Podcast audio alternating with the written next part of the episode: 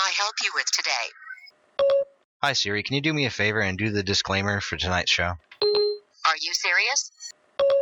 Yes, I'm serious. I'm busy. I need you to help me out.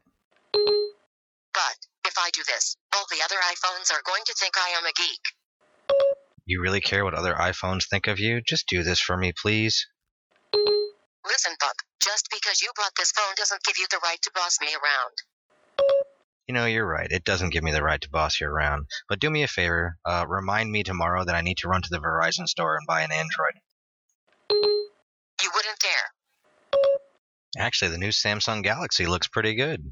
Well then, I guess it wouldn't be so bad if I were to say, this broadcast is intended for mature audiences. The thoughts and opinions expressed on this show are solely those of the person providing them, and in no way reflect the station, website, or affiliated partners. Listener discretion is advised.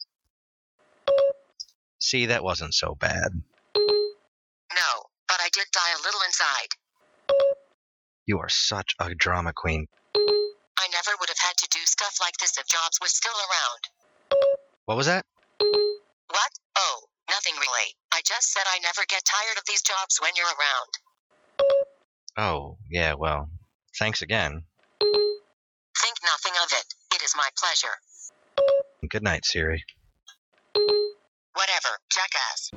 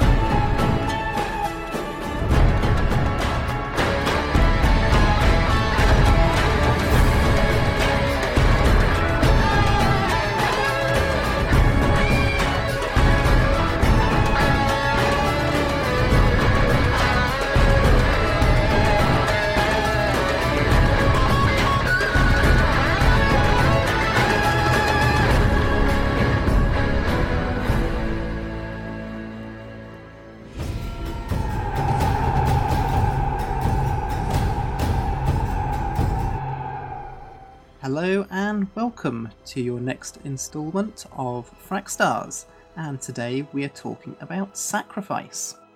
So, I am joined with Drogyn, welcome. Greetings. And our guest this week is Bill Smith from Trek Geeks. Hello. Hey, thanks so much for having me on.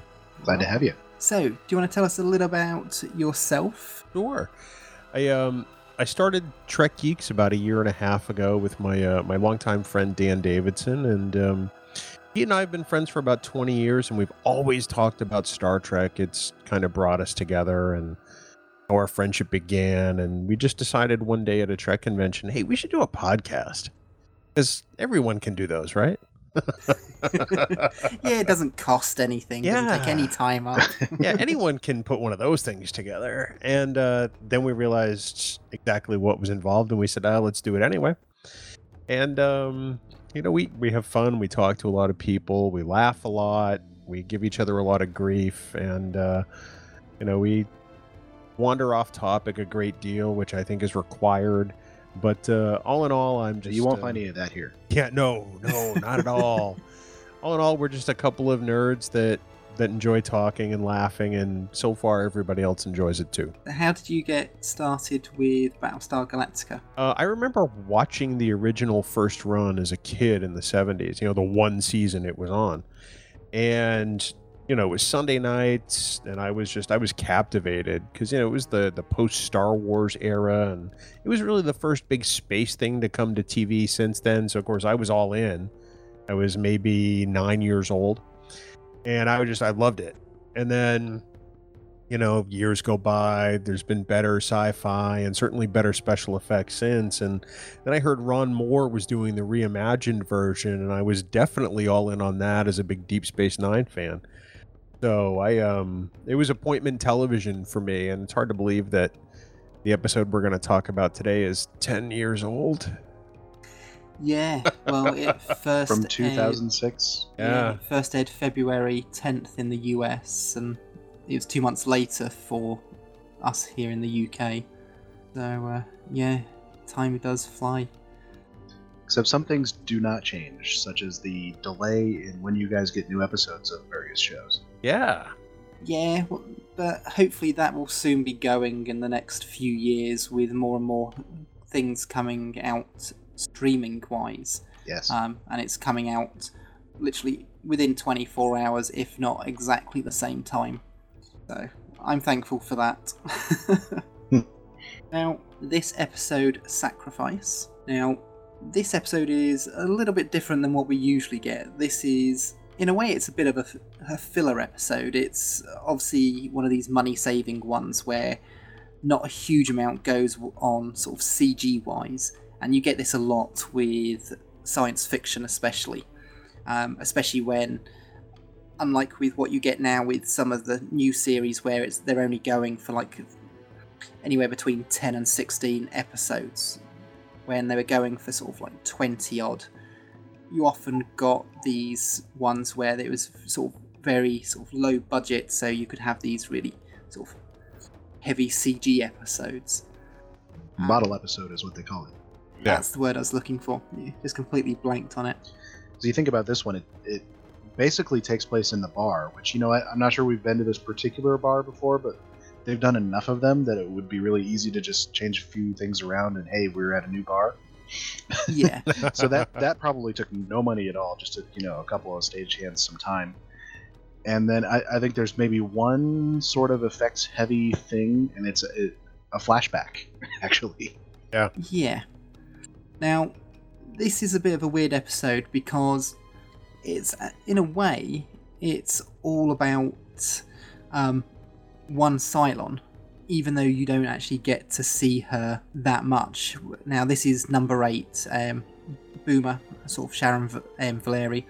It's actually, the entire episode is about her, but we only on screen get to see her for, what, a few minutes, if that? She's a MacGuffin for this particular episode. Because it's all about, can they trust her with what she's telling us, about how, sort of, whether she knows who people are, and yeah, it's very strange that it is about a character, but yet you don't see them at all in that episode, which is very different, because usually if it's about someone who's not in it, that will be it. It'll be about them. It's usually if someone's died, and you might get them in a flashback or something, but you never really get it for a character that's actually in the story, but them not being sort of front and center. So I thought this was definitely an interesting take on the episode. Of course, what it's also about is our guest star, Dana Delaney, with a nigh unpronounceable character name, who takes everybody hostage, of course, and then we have the B plot lines of Dualla's love life, yeah, which thankfully remains the B plot line for now. And actually, I don't blame her. I blame the writers and trying to shoehorn in love stories for Lee Adama everywhere they can for like the whole rest of the show. But it was sort of leading up to something, because we'd seen a lot of instances in previous episodes where there was definitely something between sort of Billy and Lee. It's just like, so at least we sort of got a resolution to that. And apparently the reason we got a resolution to that, of course, this is the and spoiler alert, of course, because we do assume that you have watched the episode if you're listening to this. This is the big death of Billy, and of course, you mean he dies in this? Oh man! No, you don't see him blink. There's no, you know, ray of hope there at the end. He is actually dead. And actually, you know, thinking back through the whole rest of the series, he's just about the first kind of big character to die in this show, who of course isn't a Cylon. Yeah. If you're a Cylon, you just come back. This is also the second episode that we don't see two main characters, which is Baltar and Number Six, because we didn't get to see them in Scar, which was the previous episode. We'll be seeing plenty of them soon. Yes. Now, we said how this was a bit of a different episode. Now, of course, it does start off with a bit of a different sort of introduction, where you actually see sort of this flashback of this bloke basically going out the window after a Cylon attack on a ship. But it was very difficult to... At that point, you don't really know anything else about what's going on. It's just like, okay, well, who's he? And then, of course, you've got this woman, again, not someone we've ever met before, sort of, with all this information about Cylons and sort of writing up this sort of dossier with all these facts, with this... I absolutely love that retro computer that she's using. Oh, yeah. That thing, I think I had one of those, and now it's a doorstop, but... Yeah. It's that big old clunky mechanical keyboard. Oh, yeah. Yeah. She's in full-blown conspiracy mode, too, and I think the thing that keeps her from seeming nuts is that she's right about everything. Yeah. I mean, because, of course, we know what all of the other characters know, which is that they do have a Sharon... sitting in their brig. Obviously, they've been trying to keep that under wraps, but with they've been parading her around, so of course it's going to get out. Right. Yeah, but it does make you wonder, well, okay, if they're all military, then who actually let it out, that information out in the first place? Someone from the military, obviously. Yeah. So it's just like, well, okay, things are very secure here when it comes to internal sort of information. I was reading a thread the other day, and this is our first tangent. It was all about, how do the militaries of science fictions appear to people who are actually modern day militaries, and they have that experience. And one of the people made a point that, militaries are basically just groups of people, and they have all different kinds of people in them. In this case, sure, you'd have lots of soldiers who wouldn't talk, wouldn't blab, loose lips sink ships and all that. And you probably have the types of soldiers who would. That'd be quite realistic. Well, and the other thing, too, is that it could very easily have been, say, I don't know, Billy. Billy leaked it.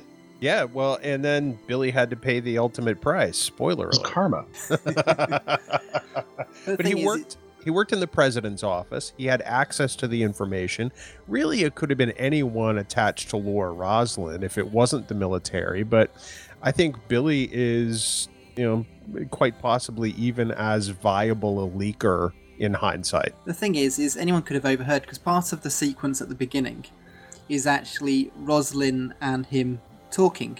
And of course, they're talking about sort of number 8 and sort of whether or not what should be told and everything else. Of course, they're just going through the hallways of Galactica. So if they've got somebody visiting the Galactica... anybody could overhear them. Right. It's not like they were stopped in one of the rooms and everything else. They were just talking, and it's just like, well, okay. Now we know how possibly someone non-military could have heard. So it's just like, but of course, it's one of the things that's just not sort of addressed at all.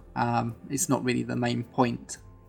But then if you wanted to pick at it, it's also, well, how did those people actually get weapons in the first place? But then you could link that back to black market. Yeah, because we do know that there is a black market in the fleet, and people are able to get things. And apparently there was, if there was gun control of some kind in the colonies beforehand, it wasn't like a complete 100% ban, because obviously there was plenty of ordnance going around, civilian-wise, and probably not just stuff that they would have gotten off of Galactica or Pegasus. I would have thought that if they were all just having pistols, but considering one of them actually had an automatic. True. It's just like, But for a ragtag fleet, they sure have all the comforts of home, don't they? They've got weapons, they've got a never-ending supply of booze and martini glasses. They've got everything. Yeah. Everything the plot demands. Dry ice, even. Yes. They had time to get people and dry ice off of Caprica. That's all I'm saying. Oh, don't forget your G4. Yes, definitely. But I did think it was interesting because, of course, this is one of the episodes where Billy steps up and sort of, when it comes to talking with the Admiral, is just like, well, sort of, and was it, the President goes, oh, you've had your vitamins today or something. The thing is, he's absolutely we right. We see his confidence has grown quite a bit since he started. Yeah, which takes a big sort of downfall shortly after when he says, was it talking about hard questions, and then he proposes, and Dualla goes, no, I can't marry you. Yeah. That was so totally awkward, wasn't it?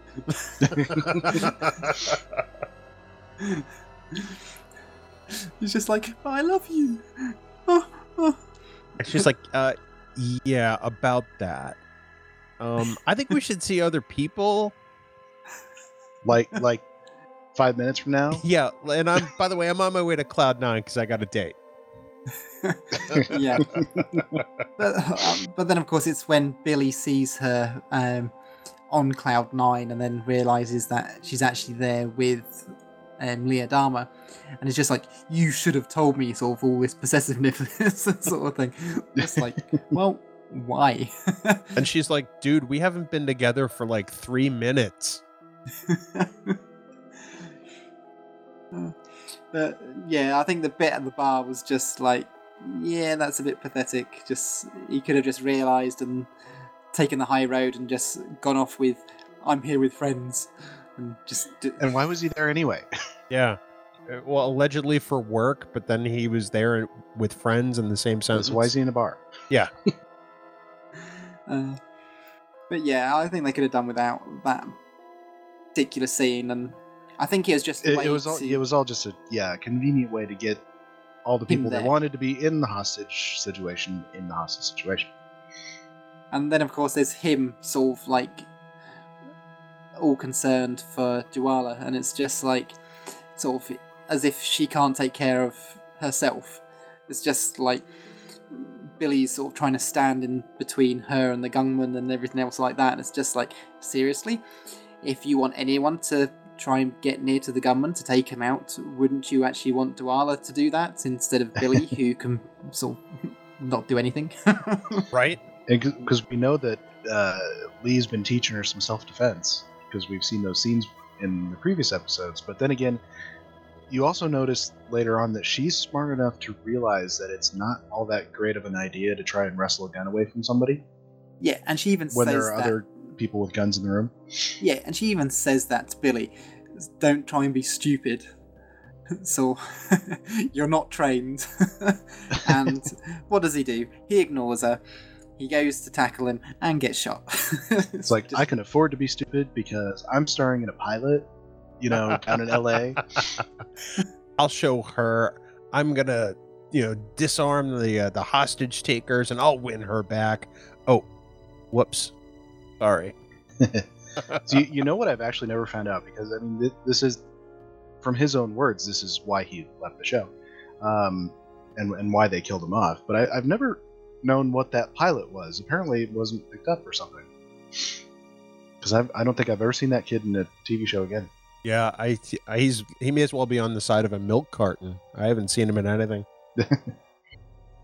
Where is Paul Campbell? If anyone knows, please tweet us. The thing is he is a secondary character, but it's not like he was one of the just sort of backgrounds, really bad sort of background actors. He actually had sort of at least somewhat of a storyline. That's, I think, what I've said before is one of the strengths of Battlestar Galactica, that I, as far as I'm concerned, is the care and feeding that it gives to its secondary characters.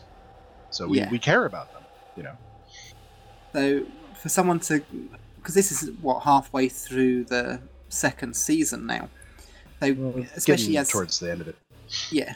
So as his character has actually had so much development, I don't know. I suppose if he wasn't getting as much as he wanted, but yeah, you'd think, okay, this is just a pilot. If it hasn't actually been something that's been picked up, would you really want to just go, no, screw you all? Yeah, I never really quite understood that. I mean, you've got a good gig that's at least paying you somewhat regularly. You've been in a lot of episodes by comparison. And to go do a pilot which may or not be picked up, I got nothing. Of course, the writers didn't have to kill him. Right. Right. Well, so it takes two to tango, right? Yeah, I suppose it depends on how he sort of said, yeah, I'm moving on. If he went, yeah, I'm thinking of just going, F you. And honestly, I thought his death was a little lame. You know, trying to be the hero, he winds up shooting one guy, he gets shot himself. Ultimately, I thought it would have been a lot more powerful if the terrorists had just executed him on the spot. Because then you've got the ultimate sympathy for his character. Because we already had, at that point, the scene with Lee getting shot heroically. Yes. Friendly fire, but still. He was being heroic. And then we have Billy being heroic in almost the same manner and getting shot. So it's like the same scene. Yeah. But I don't know, maybe they didn't want the hostage takers to actually execute somebody. Perhaps. Because they never actually do. I mean, they get in a firefight with the Marines, and, that's, heat of the moment and all that. But they never actually kill anybody in cold blood. Which makes me wonder if they ever really wanted to. Yes. Other than the Cylon. Right. Yeah. That one little detail. Yeah. But it was sort of... The whole thing was interesting, because, of course, the hostage takers, they're in the bar. And they are acting so oddly. And of course, nobody else notices apart from Lee Adama, who is actually... And the cameraman. Yeah. Well, you got one of the hostage takers that's sort of sitting there downing it because he's just pissing himself going, I don't know if I can do this. And, I was so sure going through this episode that was one of the guys that Lee got into a fight with in the bar way back in season 1 on the same ship, actually. And then I looked it up, and actually, no, he was the captain of one of the ships way back in season 1, a little bit part. So, no, it's not that same character. Yeah, I was going to say, he did look familiar, but I couldn't place it. And I kept thinking, oh, I'll look it up. There's all these Vancouver actors that are in everything, so. Yeah. But, it's just like they're acting so strangely, and sort of, nobody picks up. Apart from, of course, Lee Adama, who does the good thing of trying to sort of get away a certain person who is just he picks like the worst person to get away with. But the thing is, it's just the fact that she knows nothing about what's going on and actually thinks that he's trying to pick her up, and he's just like, ooh. And she just goes for it, of course. You know? It's just like, seriously? Yeah. She doesn't even think of saying no. It's just like, you're married to the XO, and what, you really don't think... given what we know about her character, it's probably what she was there in the bar for anyway. Right. But it's just the way that Lee goes to Ellen Tigh, you're a regular here, aren't you? She's like, yeah, have you ever seen that woman before? Nope. And then sort of this offhand comment about dress code and what she looks like. Well, how does she get back and forth from the Galactica over to Cloud Nine all the time? Sleeping with a shuttle pilot. Gotta be. But yeah, sort of. Of course, he takes him into the toilets, so he's trying to sort of find a way to sort of help him. And of course, what does she go and do? She runs out to the terrorists and says, I'm married to the XO! Here, have a useful hostage! It's just like, honestly? So... Yeah, not a hostage that's all that useful to Adama. Yeah. In fact, he'd probably rather just, no, you just go ahead and kill her. Would be better off. But when I was saying about it made you did think right at the beginning, well, okay, who's been sort of talking about all this crap and how do they know? It could be her. And yeah, my thought was, I wonder if it was her, because if she's wanting to play to try and sort of get this information out there, to try and make her husband look better and to make Adama sort of look bad, that's a good way to make the Admiral look really bad, is to show that they have actually got another number 8 on board. Not that anyone's going to put Ty in charge if Adama gets sacked, right? Yeah. Because at this point, we've already had the Gideon massacre, right? Yeah. But of course, she's looking to probably try and do as much damage to the Admiral.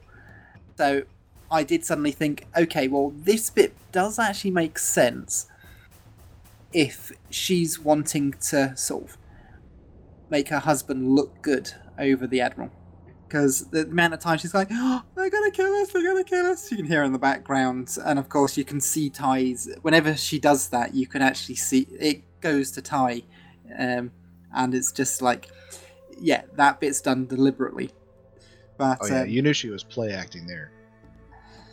So, yeah, as I said, it does make you wonder who it was that did it. And sort of we talked about how it could have been anybody, but yeah, going through the episode, sort of, yeah, my money started going, yeah, I think it was Ellen Tigh. But, yeah, then you've got, of course, Lee uses her cocktail and the dry ice to sort of falsify an alert on the CO2 monitors, and sort of they try and make the hostage takers think that there's something going wrong with the air to sort of get somebody in.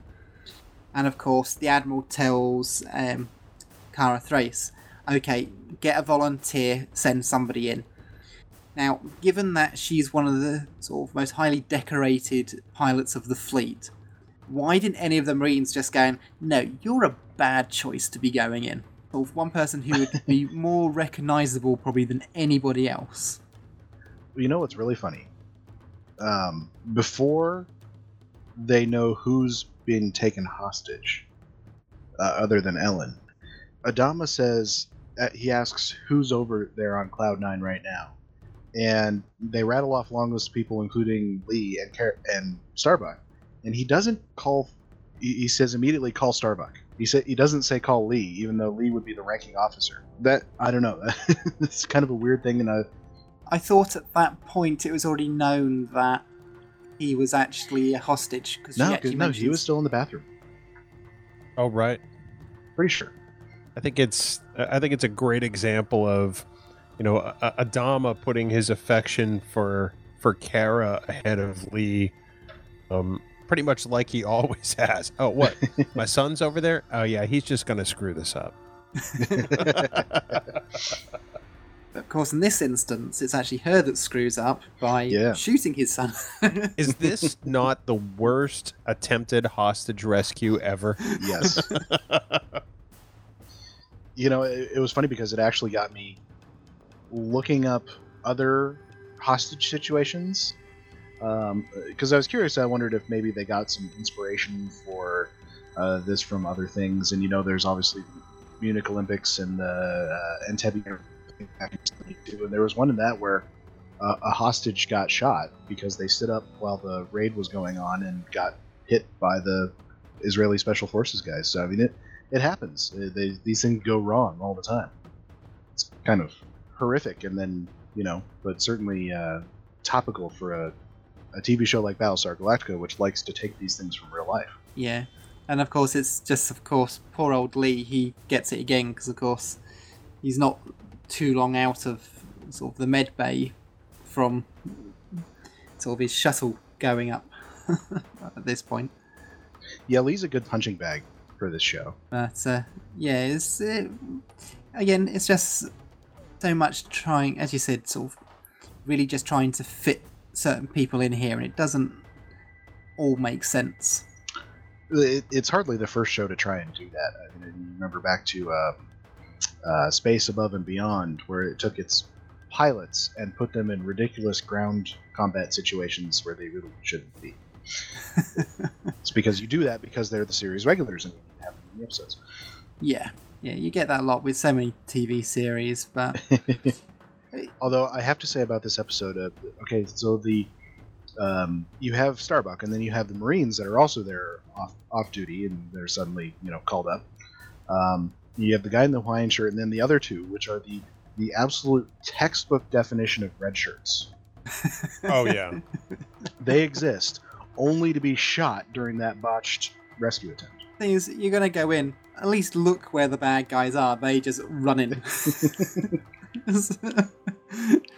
They could have done a little run and then did a roll or anything. You know, cover. Cover is good. But no, they go in and it's just like, hello, I'm here, shoot me.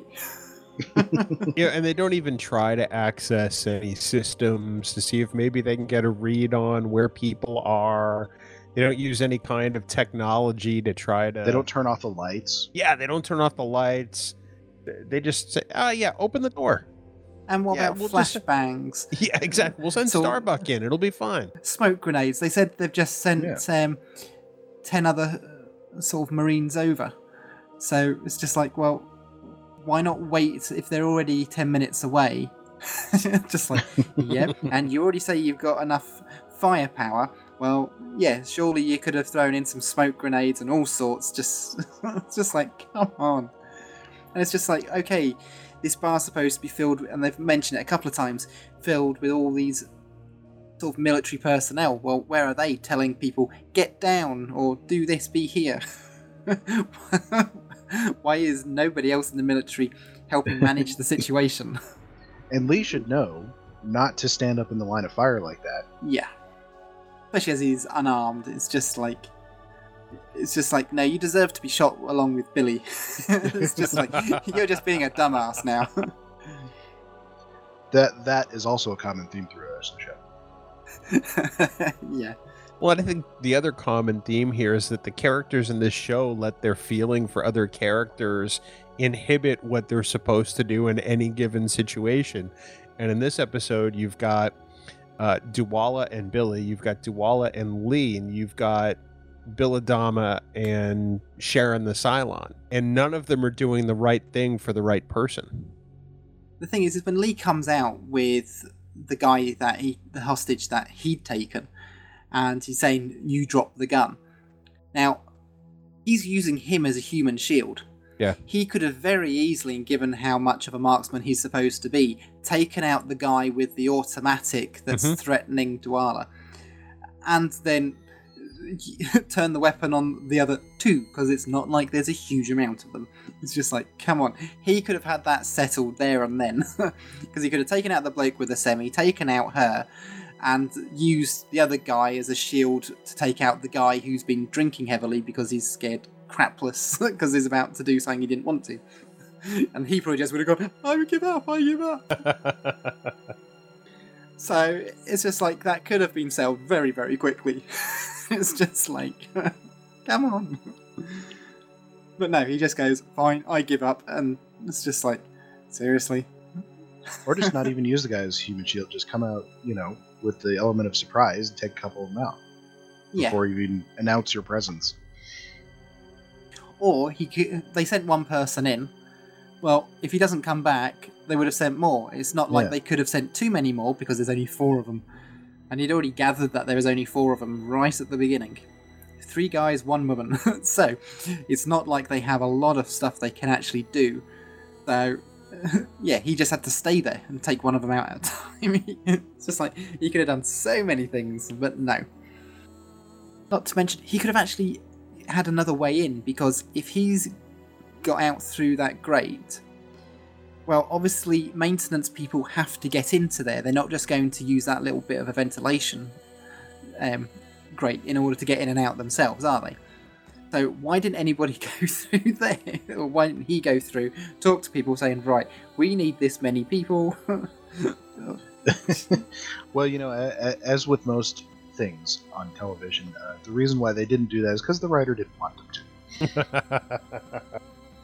Or a lot of the time what it is they've got to do an episode, they've got a script, or they've got several scripts, and it's just like, okay, we're going with this one because of cost, because of this. So it may not be a good one, it may not be one that they want to use, but they have to have something. Well, and even in your best TV shows, and I love Battlestar Galactica quite a lot, it has its weaker episodes, and this is one of them. I'm sure I remember saying at some point in a previous episode that we were coming to a really good run of episodes at the end of season 2. This is the exception by far. Yeah. Let me ask you guys a question, since that's typically what I'm in the habit of doing. You guys have been doing this for a while. Do you think that Ellen purposefully meant to blow Kara's cover, or do you think that she was just so scatterbrained that it just slipped out? I think that one just slipped out. Obviously she's not a person who is good in this kind of situation, and she just slipped up. It depends. Today alone, I've rewatched this episode twice, and the thing is, if you look at it at a point of view that it was her that slipped the information, which is why she went out screaming to make sure she was in amongst everybody else, and that Ty knew she was in there and everything else, then her doing that, that was actually done on purpose, because she wants this to continue to make Ty look better over Bill Adama. That's kind of where I was at. I rewatched this again, really not long before we started recording. And I kind of watched it with that in mind, and I can see it going either way. I could see either her being, drunk, maybe she just let it slip that it was Kara, or I'm starting to come down now on maybe it was something she did on purpose to sabotage Adama. And I'm not really sure. I have to admit that. As you watch the series, everything she tends to do is very calculated. Right. So when I've been doing the rewatches, you notice that so much more. And yeah, it makes me think, no, this was actually deliberate. And especially the second time when I watched it back today, because I sort of noticed it, because I hadn't actually noticed that before. Because somehow I always thought she just got recognised, and it's just like, oh, hang on. But then, yeah, you rewatch it, and it's just like, no. Sort of, she's the one that gives it away by this sort of surprised look, and it's just like, well, if you then think, okay, why did she run out deliberately when they hadn't been found, they're not actually checking the toilets, and there looks like to be a way out, which Adama's gone into. It's just like, why would she do that? She'd probably rather the negotiations work than the, guns blazing rescue. Yeah. Because that works out better for her. Yeah, because she knows that if guns go a-blazing and people get hurt, that looks bad on Bill Adama. Of course, I don't think that she, if she did deliberately give Kara away, I think she probably did it not thinking there would be a firefight. Because I don't think she wants to be in the middle of a firefight. Well, she's put herself in tight situations before, shall we say. What's her overriding motivation, which is self-preservation and self-aggrandizement. And Oop, you sort of Skyped out a bit there. You with us there, Drogyn? Can you hear me? I can now. Okay. Yeah, we missed the last bit. I'm back. I'm just basically I think she's all about herself and making sure that she lives and is in a good position, and I think if she gave Kara away, it's with the idea that they just add her to the hostages rather than get in a shooting match. Yeah, of course they didn't expect Kara to just go guns blazing as soon as they asked her to turn around. Well, anyone who knows Kara knows that. Yeah. Which I guess Ellen probably doesn't at this point know her very well. The thing is with Ellen, she likes to be in the middle of things. She likes to know what's going on. She likes to try and control the situation to her advantage. So by delaying things, it works in her favour. And as I said, it makes the Admiral look bad because, yeah, as you said, the idea was to have her maybe as an extra hostage. So, of course, then that's bad on Bill Adama. So it's then more that she can try and do to be sort of more of the diplomat.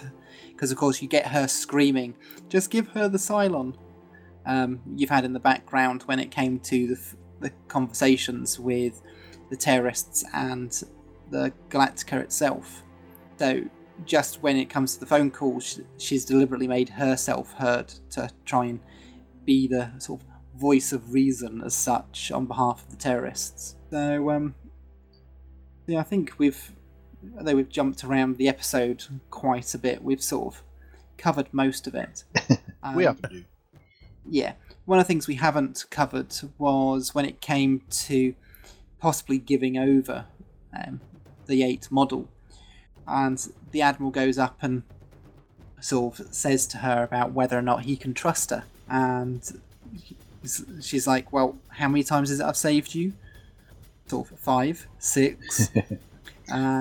But at the end of the day, you're still one of them. Well, it's just the fact that he goes and now you know who the other models are and what they look like, what their jobs are. But if I was to ask you to actually say who they are and where they are, would you tell me? And she just goes, nope. And of course, then you just get him saying, that's the first thing I truly believe. At that point, I would have handed her over. Well, I think that was the idea, is you're supposed to think that. Right. Because one of the things we also haven't discussed is, of course, this sort of comes to more of a resolution when they go to hand over an 8 model. It's just not the one that the hostages wanted. Of course, this was... Thankfully, they had a spare. Yeah. They had the Boomer, who was still... well, I don't know if they put her on freeze or not. Do Cylons actually... Decompose? Good question. Or do you just need to run a bit of a defrag on it? Just have to reformat the hard drive, right? Yeah, that's it. There was one bit though that going back to figuring out this ruse and how to do things that I really liked was when Adama says to Ty, we can't give her up, right? Even though Ty's wife is a hostage. You'd expect him to go, no, my wife's in there. Yes, we're going to give her up. And Ty just says, no, absolutely not. We can't do that because you can't give in to terrorists. You're just opening the door. Yeah, which I thought was good. And, of course, you see lots of times where there's lots of concern on his face about what's going on. But not once does he try and say, look, we've got to try save him or anything else. It's like... they're going to kill him. And they're like, yep. Yeah, you'd expect, a big scene where he'll go really over the top. My wife's in there, so you're going to order the fracking rescue mission right now or, something like that. But they actually don't do that, which is one of the better parts of the episode. Well, the other thing that Ty does is that he reminds Adama that that's not Sharon, because Adama keeps building that personal connection and calling her Sharon, and Ty's like, that's not Sharon, by the way. Referring to her as she. Yeah, that's a fracking Cylon. And, Adama has to be like, well, don't you think I know that? And it's like, well, don't you? It's one of the things that this show does very well, which is playing with the idea of, what is a person, constitutes a person as opposed to a thing. Right. And it almost never answers those questions, but it brings them up a lot. Mm. Is you also get Roslyn that also says that, because sort of she's like, look, they're terrorists, we can't give in. And then shortly after, Adama goes, right, we'll give you the Cylon dead. So this is where, of course, he gets the idea, but he just doesn't tell anybody else. But then you've got Seisha Abenel, who, when she sees this dead Cylon, just to make sure she's dead, sort of puts a couple of slugs in her head. It's more of a catharsis, right? Definitely. For the death of her husband. Hmm? And then you get the other one going, it looks a bit strange, and then decides to start peeling down the... Wait a minute, they've done an autopsy. They couldn't have done that in the 5 minutes it takes to get over here from Galactica. That's legit, right?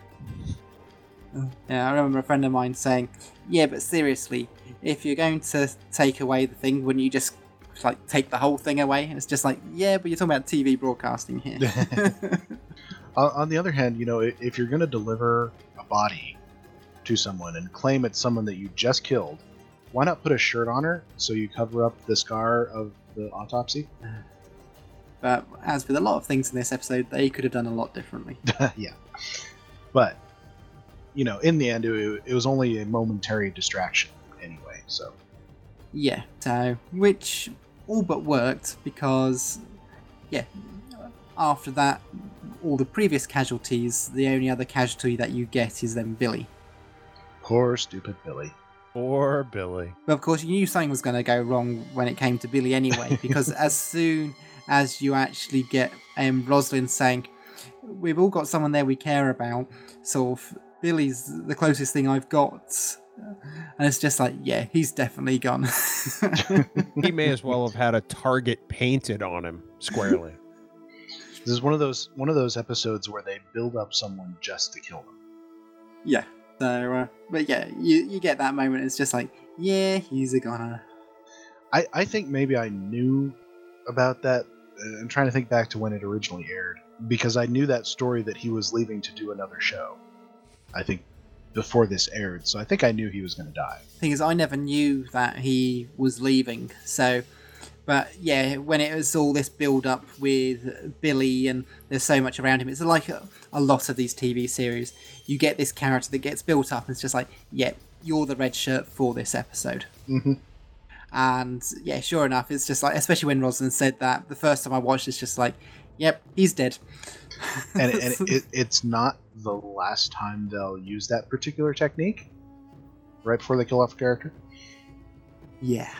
But I'll be nice and not say. Well, now we know that anytime a debate team ring comes out, somebody's going to die. So who proposes next? The Talisman of Death.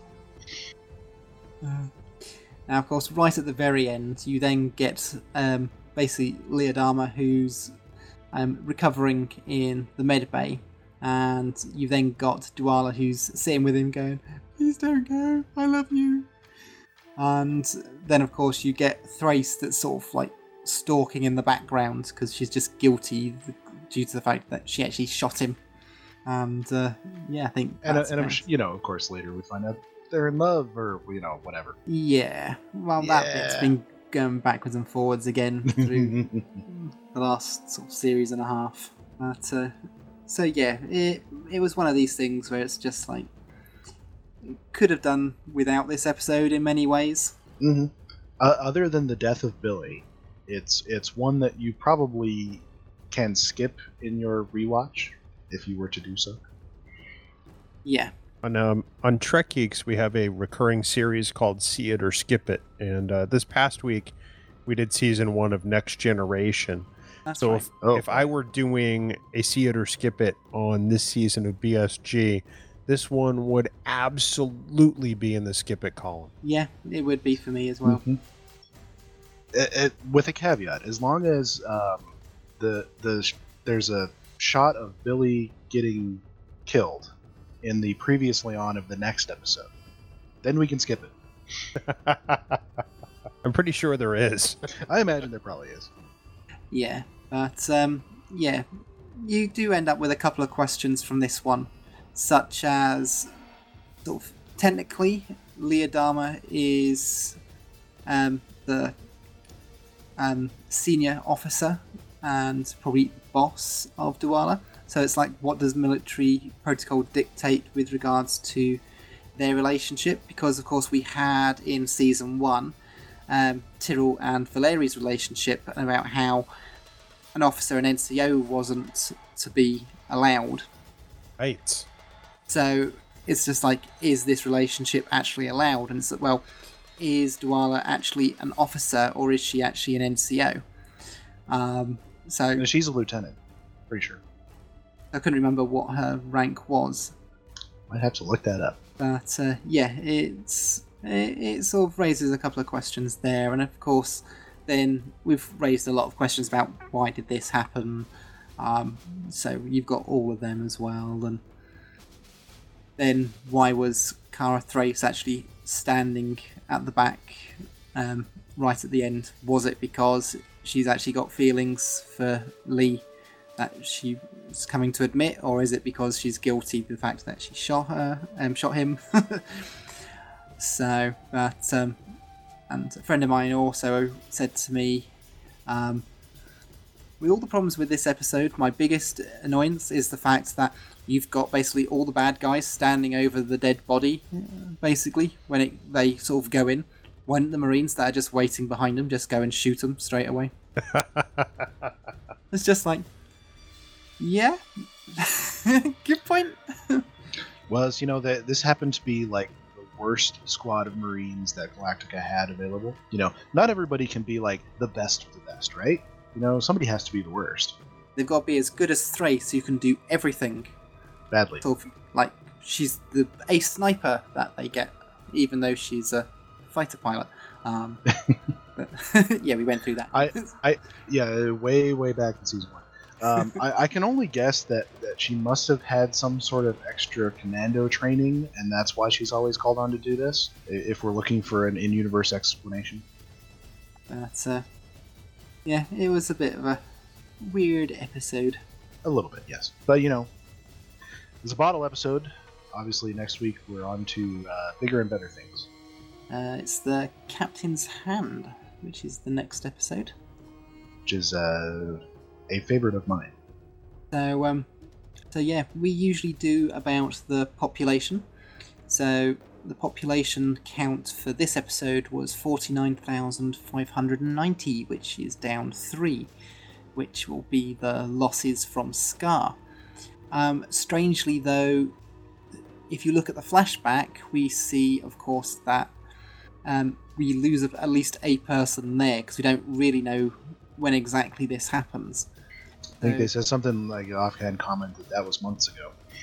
Yeah, so when did that happen? Because, of course, does that mean the count is wrong and how many other people died? And I think we've had sort of said before, or this count seems a bit strange because didn't we just lose this amount of people? Or so yeah, as we do, you can't always count on the count, I guess. Yeah, and I think in one of the blogs or write-ups, I think someone said that you can never be too sure on that, because someone could of course die, but then someone could also have a baby. So yeah, technically the count wouldn't move, but you never truly know. So though we do get the survivor count at the beginning of every episode, it's not always, of course, it's mainly there for effect anyway, rather than something that is important that you follow along with exactly. I think it's like the star dates on Star Trek. Yeah. There's much less consistency with that than there is with this count, but still, it's something that's just, it's there for effect. It's not necessarily there for, you don't need to know that. True. Okay. Well, I think that's it for this review. If anybody listening has anything they would like to add, you can always send us an email at frakstars@gmail.com, or reply to any of the posts on any of the social media channels. So, thank you all for listening, and thank you very much, Bill, for joining us. Thanks for having me, guys. It was a pleasure, and I hope we can do it again sometime. That'd be great. Okay. Well, until next time, take care, everyone. End of line.